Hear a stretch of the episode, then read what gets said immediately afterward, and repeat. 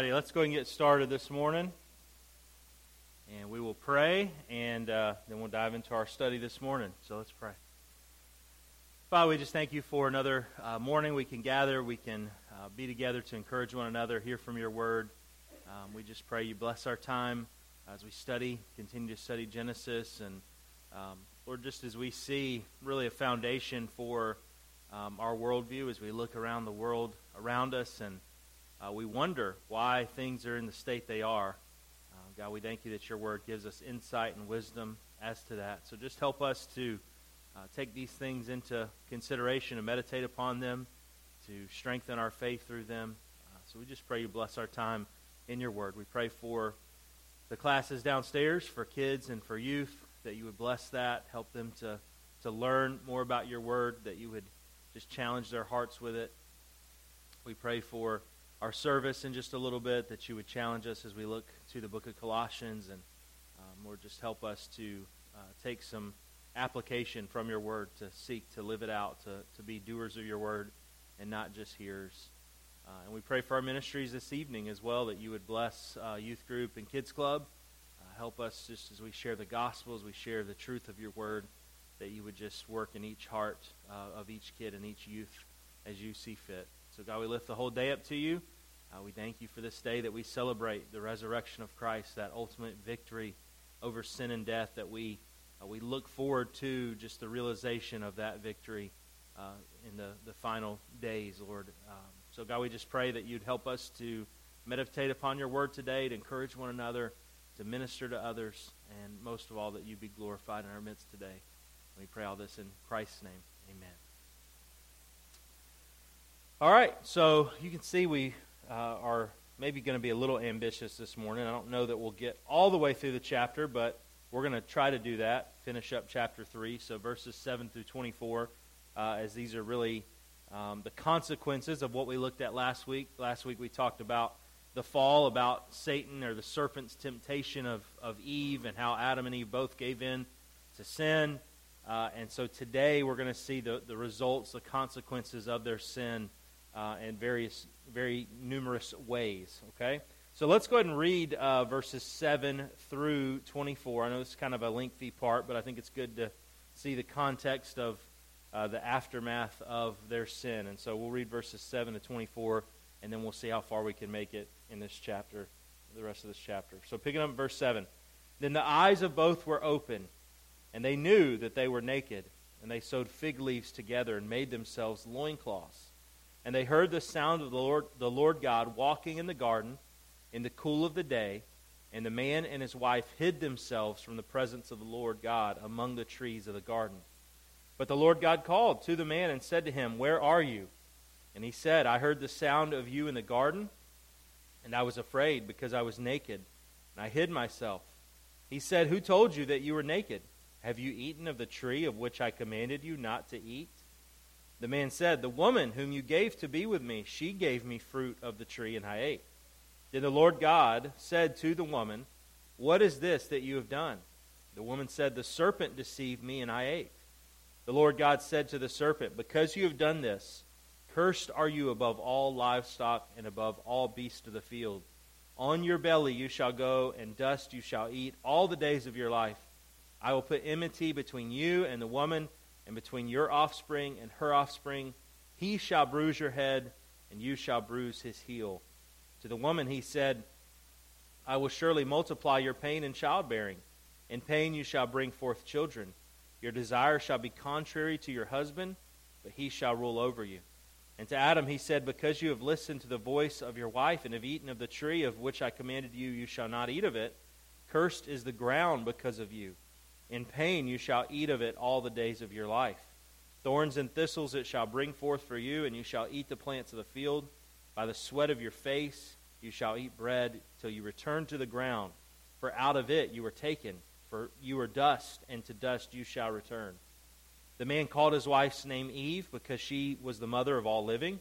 And the Lord God made for Adam and for his wife garments of skins, and clothed them.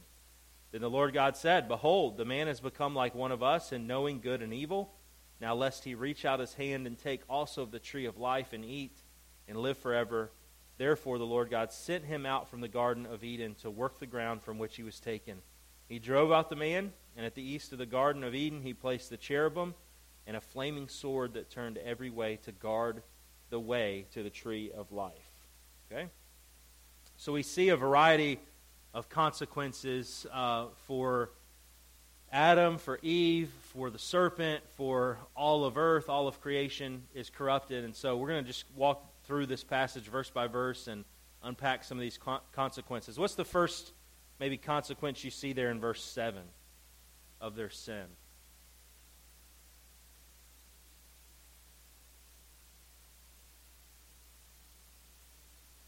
Shame, yeah. We could probably even throw in, a little bit of a nuance, but yeah, guilt and shame. They recognize their nakedness. We left off in chapter 2, prior to the fall, verse 25, the man and his wife were both naked and were not ashamed. There's no shame prior to the fall. Now they have this awareness of their nakedness and there's shame, there's guilt that come along with this. And so they seek in their own efforts to cover this shame. And what do they do to seek to cover their nakedness and their shame?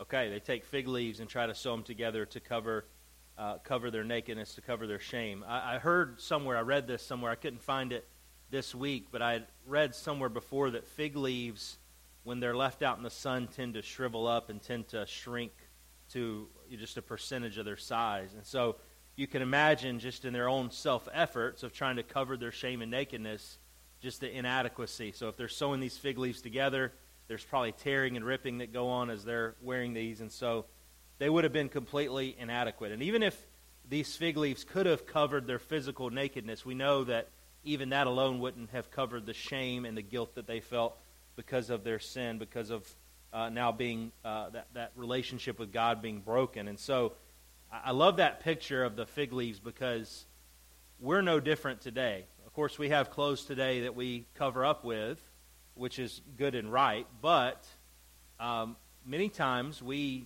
have a sense of guilt and shame because we realize, especially if we recognize the holy standard of God, we realize how far short we fall of his standard, and yet many times our response is much like Adam and Eve's, to try to cover our shame and guilt ourselves.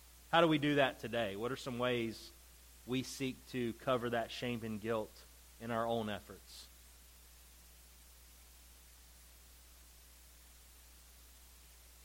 Right?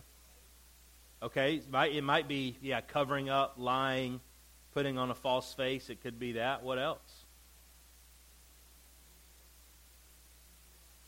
Yeah, absolutely. A lot of times it's good works, right? We try to do good deeds, we try to go to church, and we're doing it in an effort to cover our sin and shame, to almost feel like we're earning bonus points in God's eyes, right? But Scripture tells us elsewhere our good works are like filthy rags, right? They're inadequate. And just like these fig leaves would have been inadequate to cover Adam and Eve's guilt and shame, our good works are inadequate when it comes to hiding ourselves from a holy God. And so we're going to see a little bit later in the passage God's provision and how that points us to the gospel. But we see them in this state of guilt and shame, seeking to cover that up, but we know they couldn't remove that guilt and shame that they felt. And so it leads to, in verse 8, what's the next consequence you maybe see in verses 8 through 11? If you had to give that a single title.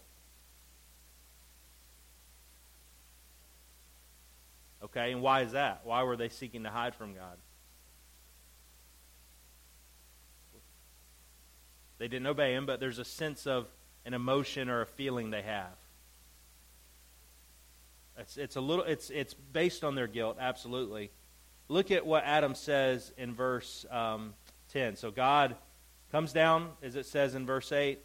They hear the sound of God walking in the garden, which this is a picture of. It seems like we don't know how long they were in the garden. We talked last week how it seems like it was a short time. Maybe just a few days even. And so I imagine this was a common occurrence where God would come down, where he would commune with them.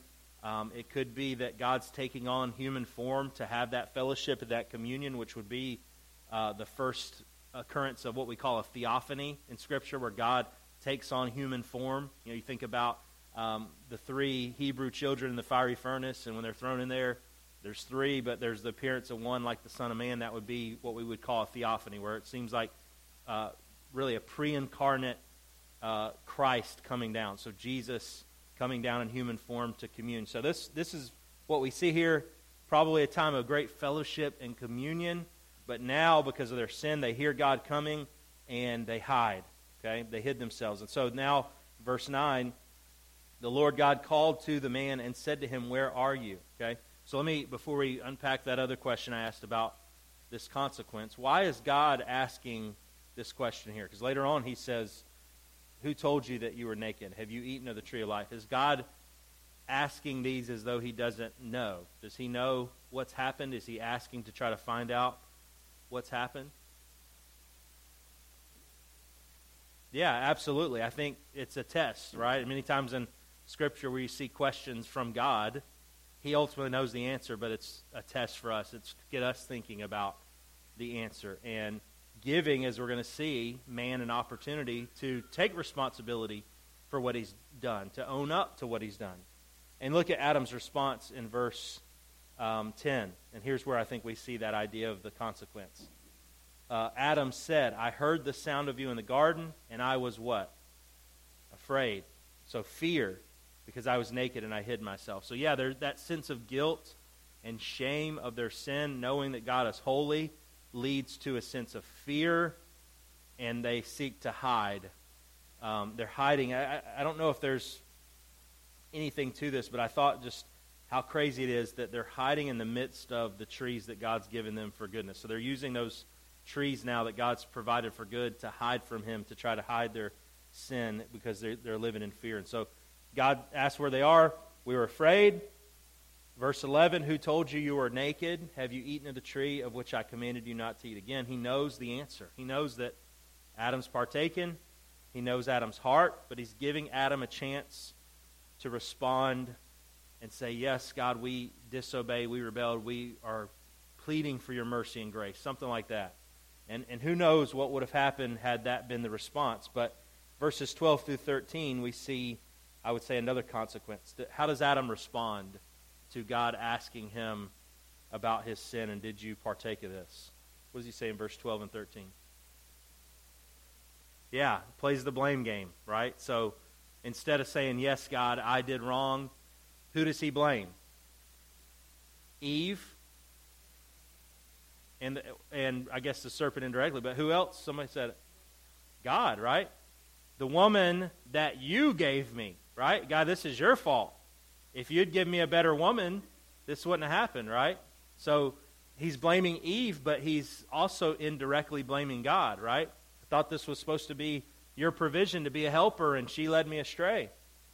So he blames God for this, when in reality, he should have taken responsibility for his sin. It's interesting in First Timothy 2:14, it tells us, "For Adam was formed first, then Eve, and Adam was not deceived, but the woman was deceived and became a transgressor." So it's interesting that as we looked at last week, Eve's temptation and how the serpent tries to create doubt by asking those questions and then flat out lying to Eve, the picture is Eve is deceived by what he says. Whereas it feels like Scripture is saying, no, Adam knew what he was doing. He wasn't deceived. He wasn't tricked. He knew full well what he was doing and yet dove in headfirst to his sin. So if anyone bears the majority of the responsibility here. Of course, Eve bears responsibility, but Adam, he was not, as we saw, taking the role which God gave him to be a protector of the woman, to be the one to step in and tell the serpent to buzz off. Instead, he's willfully partaking in this and sinning against God. And that's why, you know, I think throughout Scripture, Adam's the one that's given the majority of the responsibility, right? In Romans 5, it says, you know, death entered the world by one man, Adam, right? It's through Adam that our sin nature is passed down. It's through the father's line. We kind of see this biblical concept, and we'll unpack that a little bit more. So Adam blames Eve instead of taking responsibility, okay? Then God, we see, questions the woman in verse 13. The Lord said to the woman, "What is this that you have done?" So here's an opportunity for even the woman to say, And she does say this, that she's deceived, that she ate, but to take responsibility. But again, she blames who?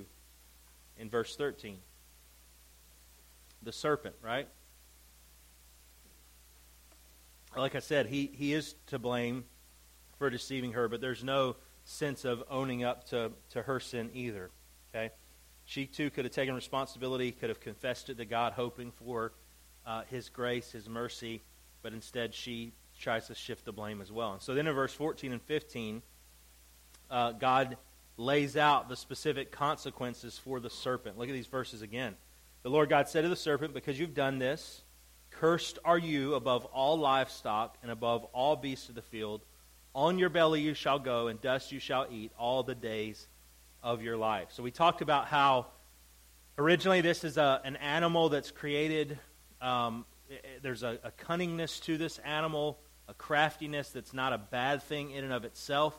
But then Satan is basically possessing the serpent and using those God-given abilities in a false way to deceive Eve, to trick her, to lie. But so this consequence seems to be directed at the animal, okay? Not so much at Satan, who's behind it. That, I think verse 15 speaks more to that. And so we might think, well, this seems kind of harsh, right? That Satan's the one that possessed the animal, so why does the animal have to suffer? We, again, think maybe this creature had legs, and now, you know, snakes don't have legs. They're meant to crawl on their belly. That may seem harsh, but when you think about it, and you could go to Romans 8, which talks about all of creation has been subjected to futility, right? All of creation has suffered because of Adam and Eve's sins. All animals now die because of Adam and Eve's sin. So there's an aspect where this is directed at the animal, but there's, of course, an overarching curse that's placed on all of creation. And so this animal's got to crawl on its belly, go about its belly. It says, "Dust you shall eat all the days of your life." Now, snakes, do they actually eat dust? They usually eat rodents or other creatures, right? So I think there's a sense of a figurative picture here that it's going to crawl on the ground in disgrace, right? You know, we use that phrase, "eat my dust," right? It's not meant to be taken literally. I think the picture is you're going to be a disgraceful animal that's, you know, slithers on the ground, you know, basically down there like you're eating dust, okay? Verse 15, I think we see more of the consequence for Satan himself. And this is just an amazing verse. We could spend a lot of time just on verse 15. God says again to the serpent, but I think speaking more directly to Satan himself, "I will put enmity between you and the woman, and between your offspring and her offspring. He shall bruise your head, and you shall bruise his heel." Okay?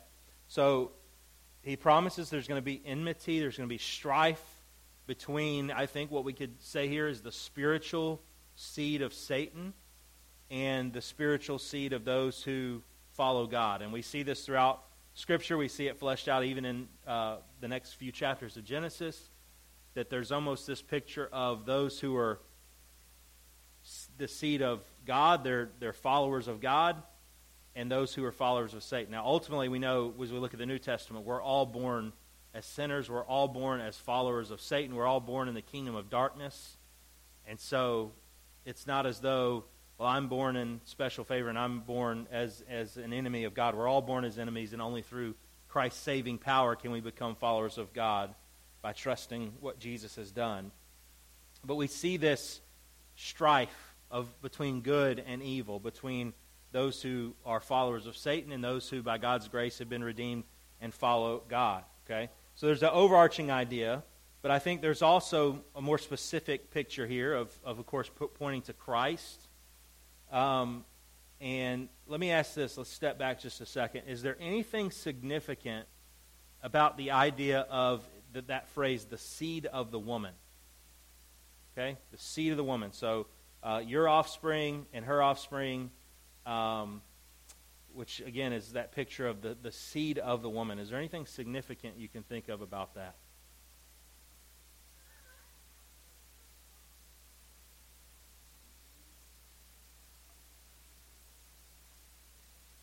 It points ultimately, and we see this fully realized in the New Testament, to the virgin birth of Christ.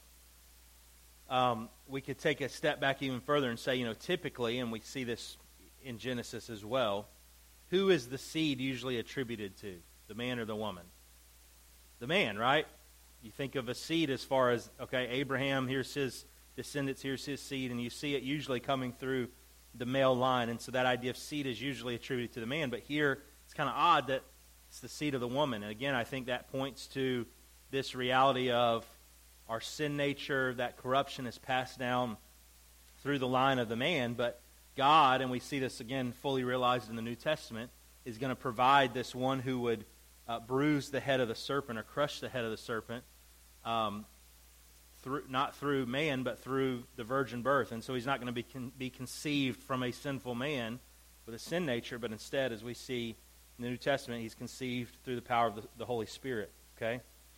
So we see this picture. There's going to be an offspring, a descendant of Eve, and passed down that way, that's going to have his heel bruised, but in doing so, he's going to bruise or crush the head of the serpent, okay? What's that a picture of ultimately?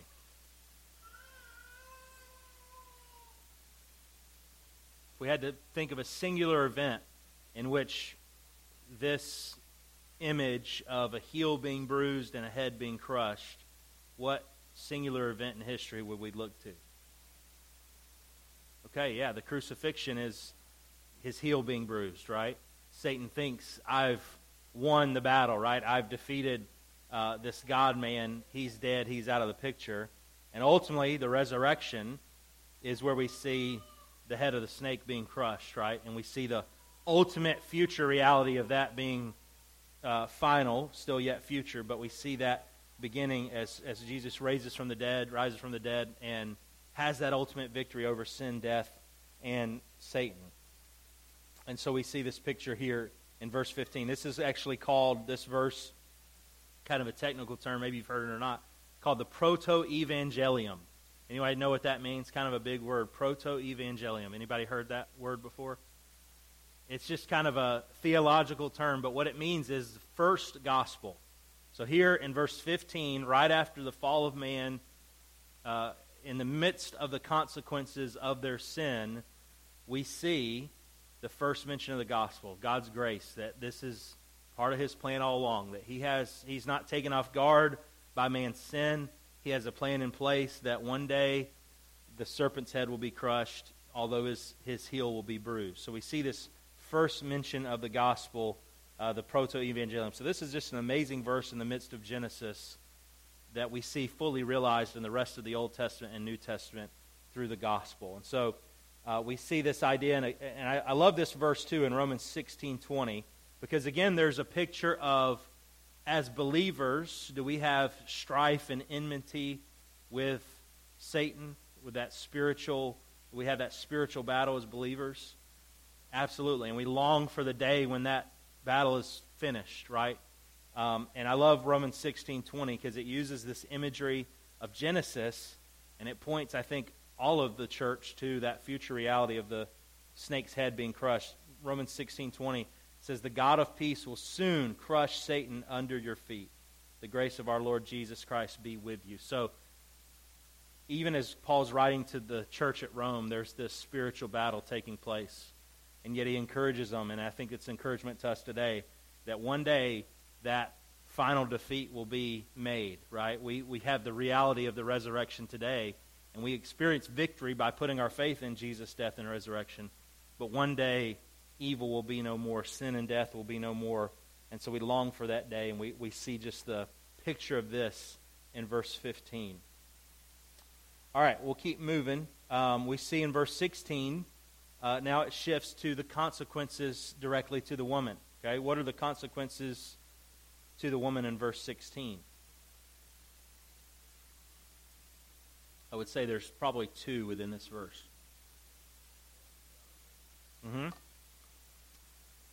So she's going to have pain in childbearing. Of course, we talked about, again, we think this is a short time. There's no mention of children being born.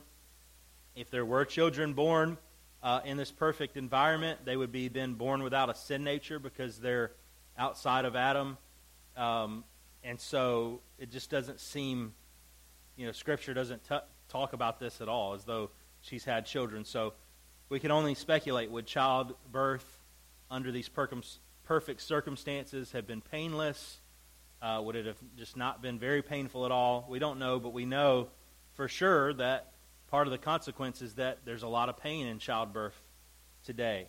But I don't think it's just the physical pain of childbirth. What other types of pain might be experienced in bearing children? Not just the physical pain of the moment of delivery, but what other pains might Eve suffer in bearing children? Okay, yeah. Knowing they have a sin nature, knowing that they're born into a corrupted world. We're going to see in the next chapter, knowing that there's Cain kills Abel, right? There's murder that takes place. There's, all the things that we see in our world. And we can feel that today, right? We see our world around us. And while there's joy in bringing children into the world, there's also that thought of, man, what's it going to be like for them if the world keeps getting worse and worse, as though it seems? And so we trust God through that, of course. We know that God is sovereign over that. But there's a sense of pain of knowing they're born with a sin nature. We pray that they trust Christ, but it's outside of our control. So there's a physical pain, but then there's that emotional pain of knowing that they're being brought into a world that's fallen. The other consequence, I would say, verse 16, it says, your desire shall be contrary to your husband, but he shall rule over you. And I have a note in the ESV, the desire should be towards your husband. So any other translations, that second part of verse 16, a little different. Your desire shall be contrary to your husband, but he shall rule over you. Who's got a different version and would read that second half of that verse?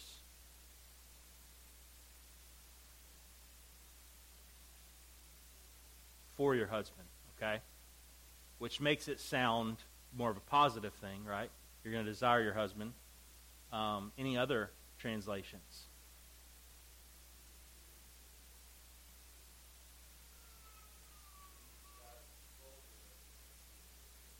Okay, so you can see even in translations how they're making an interpretive decision, right?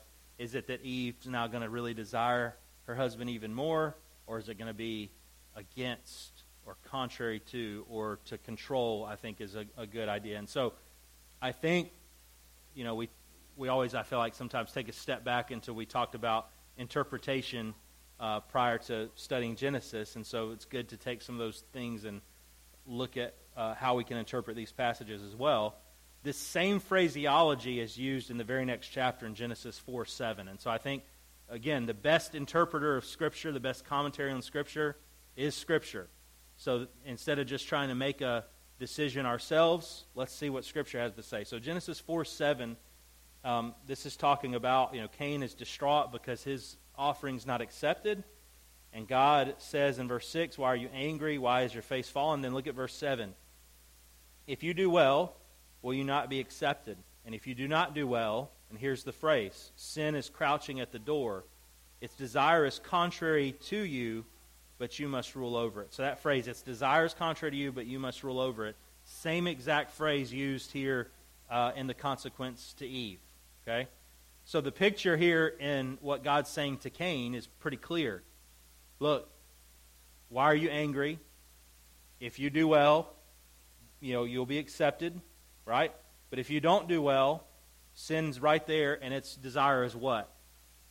To overcome you, right? To control you, I think, and I like that word in the NLT that you read, to have control, but what are you supposed to do? Rule over it. Don't let it control you. Don't let it have dominion over you.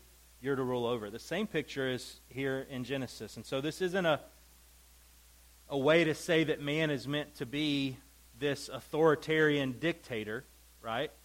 We see the picture initially in Genesis 3. This is all established prior to the fall. This is not, you guys were had the exact same roles. There was no distinguishment between your roles whatsoever, but now that the fall's there, this is how I'm going to order it. This was the order from the beginning. But now because of sin, the woman's going to be desiring in a generalized sense to be the authoritarian, to be the one in control in the home. But God still desires the man to be that primary role. Again, we see this idea fleshed out, especially in the New Testament, in those roles between husband and wife. It's not a authoritarian, like I said, dictator type role. It's a loving headship, and we see it ultimately pictured in the relationship of Christ to the Father, right? How they're equal, but he submits to the will of the Father, and that's the picture of that husband and wife dynamic. So her desire is going to be to have control, to be the leader, but God said, no, the husband's going to rule over you. He's going to be the one to take the lead in that role. Okay? Then we move to verse 17 to 19, and we see the consequences for Adam. And here we see three verses. So the serpent got 2 verses, Eve got 1 verse, the man gets three verses here. Not that these verses are inspired, but it seems like the more of the consequences are given to him, and they're in a general sense as well. Verse 17, God says to Adam, "Because you have listened to the voice of your wife and have eaten of the tree, which I commanded you not, you shall not eat, cursed is the ground because of you." Okay?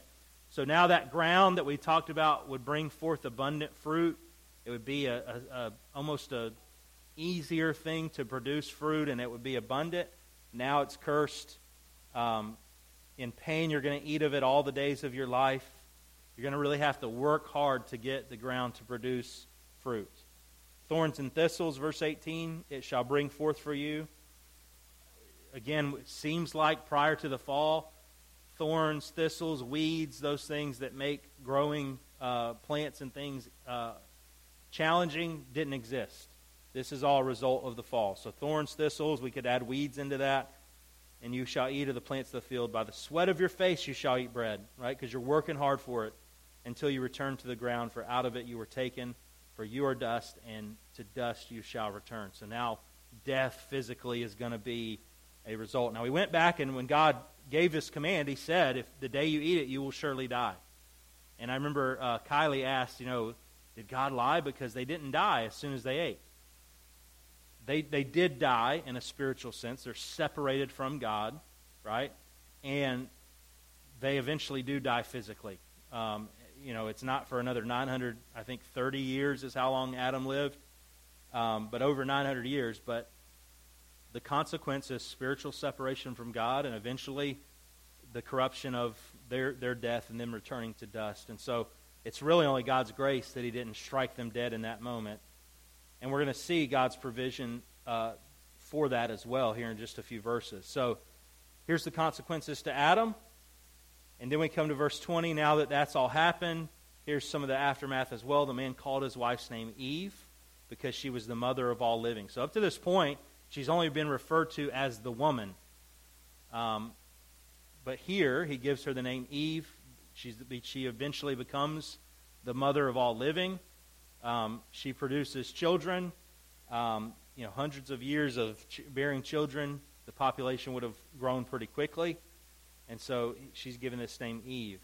And then we come to verse 21. And here's the provision that I was talking about, verse 21. And the Lord God made for Adam and for his wife garments of skins and clothed them. So what did they use in their own efforts to clothe their shame and clothe their nakedness? What did they use?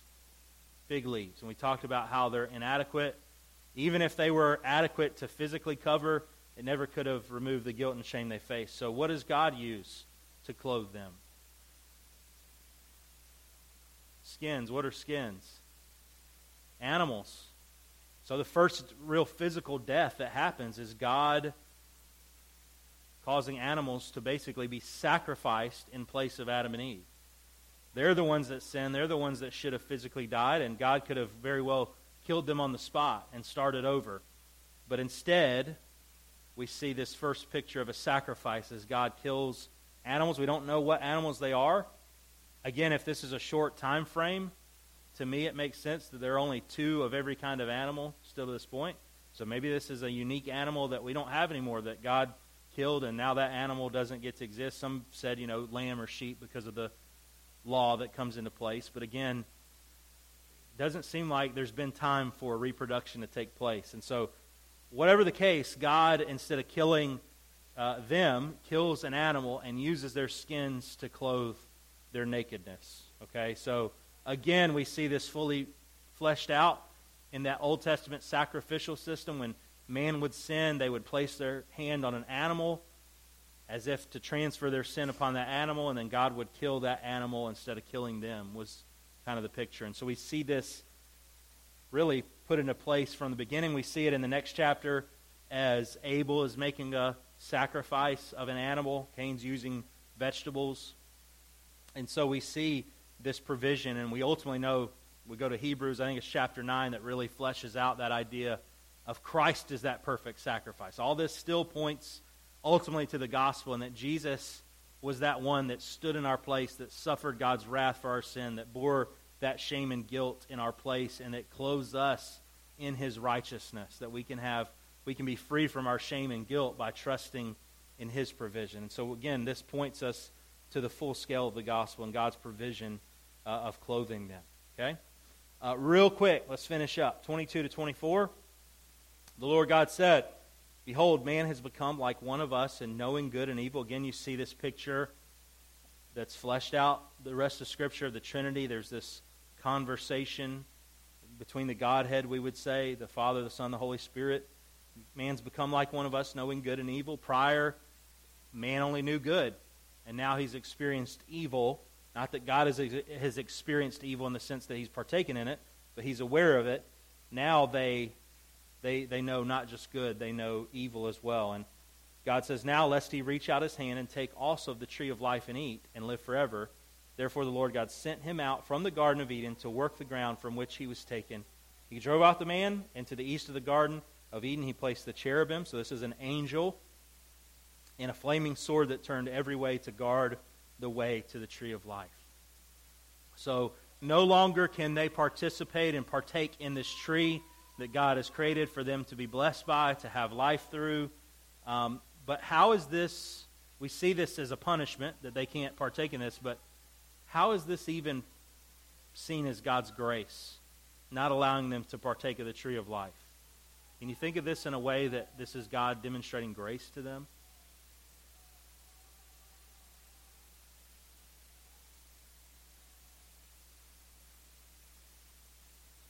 Let me put it this way, because it is kind of hard to think through this, but Adam and Eve, of course, lived a longer life than anybody lives today, 900 and something years.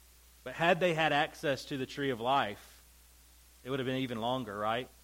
And so this is God's grace in saying, instead of living forever in a state of corruption and a state of decay and a state of sin and death, there will be a day that you perish, that you die. And of course, we see God's provision of eternal life through Jesus, but it's God's grace in not letting them just live forever in a corrupt world with no hope of true life, true eternal life. And so I think there's a measure of God's grace. It is God's judgment against them as well, that they can't partake in this, but I think we see God's grace even here. So they're kicked out of the garden. That beautiful place that God had made just for them is now lost to them. They don't get to participate. There's an angel that's set guard. We talked a while back about if we could locate Eden. I don't think it's there, but probably because of the changes of the flood. But even if somehow we could find it, I'm guessing it would still be guarded to this point.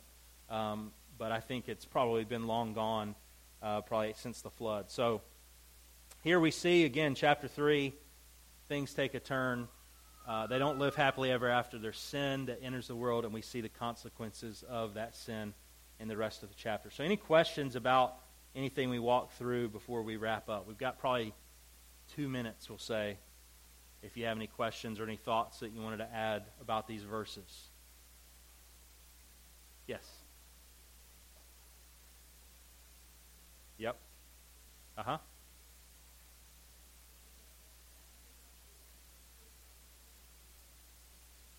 Yes, absolutely.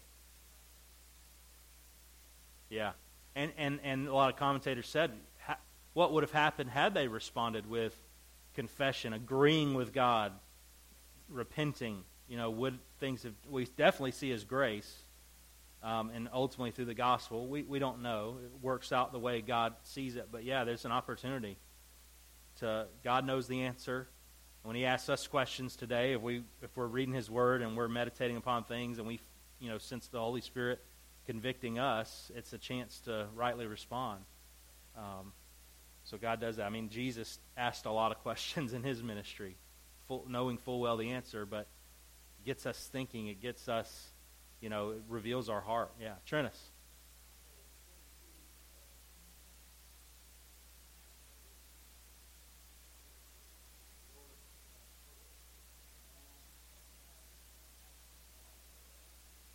Yeah, it looks like in the context, he's become like one of us in the sense that he knows good and evil. Not just good. God knows everything, and so he knows evil in the sense of its existence. He knows that. Whereas prior to the fall, Adam and Eve only knew good. I think of it almost like a child. There's a sense of innocence. Children don't know the full extent of corruption, and we try as hard as we can as parents to keep them from learning the bad side of things as much as we can. And so there's a sense of they're in a perfect state of innocence. They don't know anything other than God's good provision. But God knows that there is good and evil. And so now that they've partaken, they know good and evil.